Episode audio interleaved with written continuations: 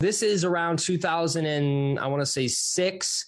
I somehow got a hold of a podcast. I was listening to Success Magazine CDs in the car. I turned my car into a mobile classroom because I knew that if I didn't do anything, I was going to be stuck going to this cubicle, working for this terrible boss. And I just didn't want to end up one of those stories where I just kind of grinded it out till retirement so I could have fun. So